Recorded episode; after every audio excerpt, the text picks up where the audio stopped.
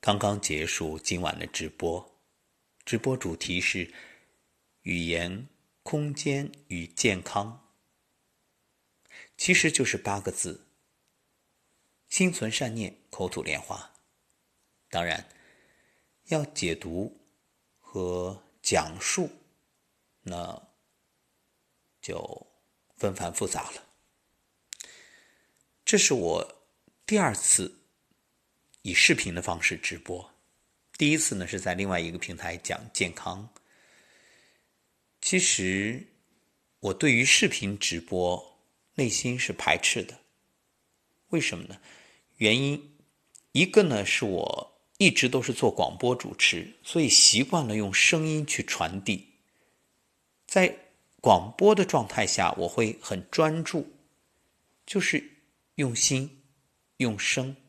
因为言为心声，而视频状态呢，我一直很在意我的脸大，我会觉着这张大脸在视频上好像会影响观众的注意力，会让观众以为自己的手机屏幕比例失真，等等等等，诸如此类。还有一个。就是我一直没想明白，为什么要视频直播？我又不跳舞，我脸上又不写字，又不是显示屏，又没有什么内容，所以对于直播这件事儿啊，总是心存疑虑。就在这一次接受直播任务的时候，我还给导演沟通，我说能不能我就直接用音频，到时候这个视频对着一幅画，或者用其他的方式。导演说不行，必须要露脸结果，结果，结果，你猜怎么着？我今天讲的内容，我说要向宇宙下订单，啊，心想事成。为什么？因为你的脑波，你的心念，它也是一种语言啊，它是无声的语言。虽然没说出口，没有用有声的方式呈现，但其实当你想的时候，也会有。我举个例子啊，比如说，为什么经常朋友之间？哎，你脑海里想的旋律，对方会唱出来，或者你唱出来，对方会说：“哎，这是我想的，你怎么也在唱？”你看，无声的潜意识、脑波都在有这样的一个传递，就是看不见摸不着，但是互相心灵有感应。那结果，我在直播的过程当中竟然停电了，各位，直播到一半的时候停电了，我说这可真是外应啊！真是心想事成啊！然后后半程我就发挥的特别好，当然前半程也不错啊。那后半程所谓的特别好，是我忽然觉得特别自在，而且我特别喜欢这种心无旁骛、专注于声音的状态。其实，在手机黑屏的刹那，我还以为直播中断了呢。后来一想，不对呀，只是我这边没有灯光了。那手机还在进行着，直播还在进行着，因为手机它有有电啊，对吧？又不是说要接电源的，所以我就继续，也恰恰发挥了我这随机应变的特长。因为以往几十年的主持当中，过往的主持经历对我来说，其实最擅长的是什么？是救场。所以我说好啊，这又给我一个表现的机会啊。那。恰恰是因为黑屏更专注，而且大家的留言互动更清晰啊，互相之间看得更明确，所以完成之后反而我觉得效果很好。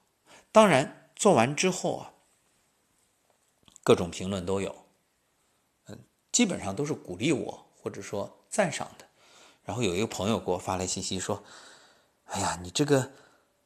看完他这条信息，我当时是哭笑不得。他发的是：“哎呀，脸比屏幕小。”我是好吧，我接受。后来呢，呃，我的一位姐姐啊，也是一位我的人生导师，也是好伙伴。嗯，他就给我说了，打来电话，跟我聊了许久，给我进行了一番开导，因为他是做心理咨询。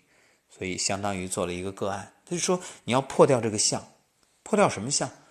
因为一直是以声音为特长。我说对呀，我扬长避短嘛。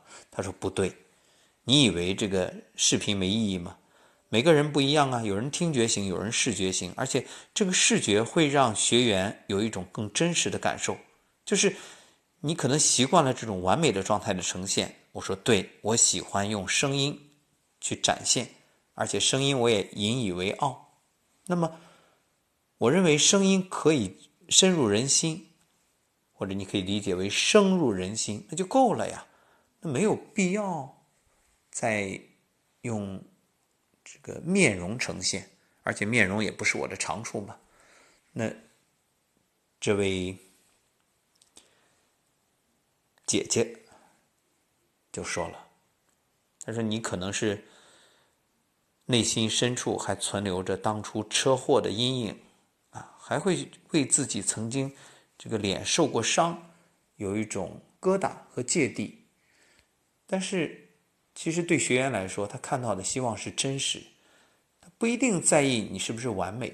也许之前有完美的形象想象，但是这样破掉之后，破掉这个像，反而更真实，会更喜欢你。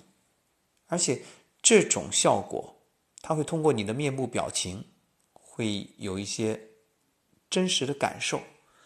所以等等等等，诸如此类吧。那一番交流，也算是。解开了我的心结，我也真正的明白了这种视频直播的意义。是的，真实、生动、形象，而且观众能看到我，我看不到观众，我能看到大家的留言，所以从观众的心理的角度来说，他会觉着和我零距离，我觉得挺好的。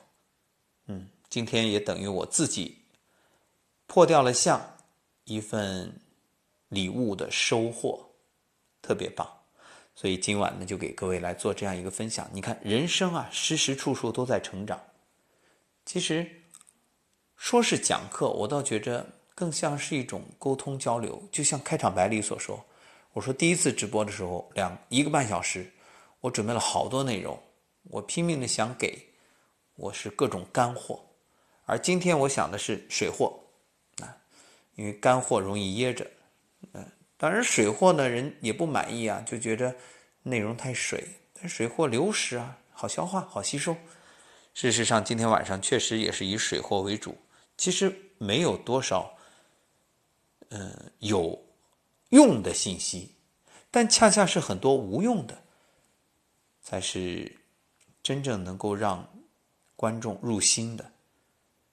这就好像房子，你说有用的是什么？是建筑材料。那，但真正我们去用的是什么？是它中间这个空的部分，对吧？所以有用和无用总是相对的有用也可以转化为无用，无用其实也有用。人生不是为有用而活着，恰恰很多所谓无用，让我们的生命充满了喜悦、快乐、真实的情感。就像今晚的节目。我絮絮叨叨给大家描述我的感受，你说有什么用啊？可能没什么用，但是恰恰是这没用，让你明白了，人人都会有焦虑，人人都会有不足，人人都会有对自己的不满，人人都会有觉着我不够好的这种心态。但反过来，其实人人也都是独一无二的，比如正在听节目的你。因此，我送上一份祝愿，愿你一切都好。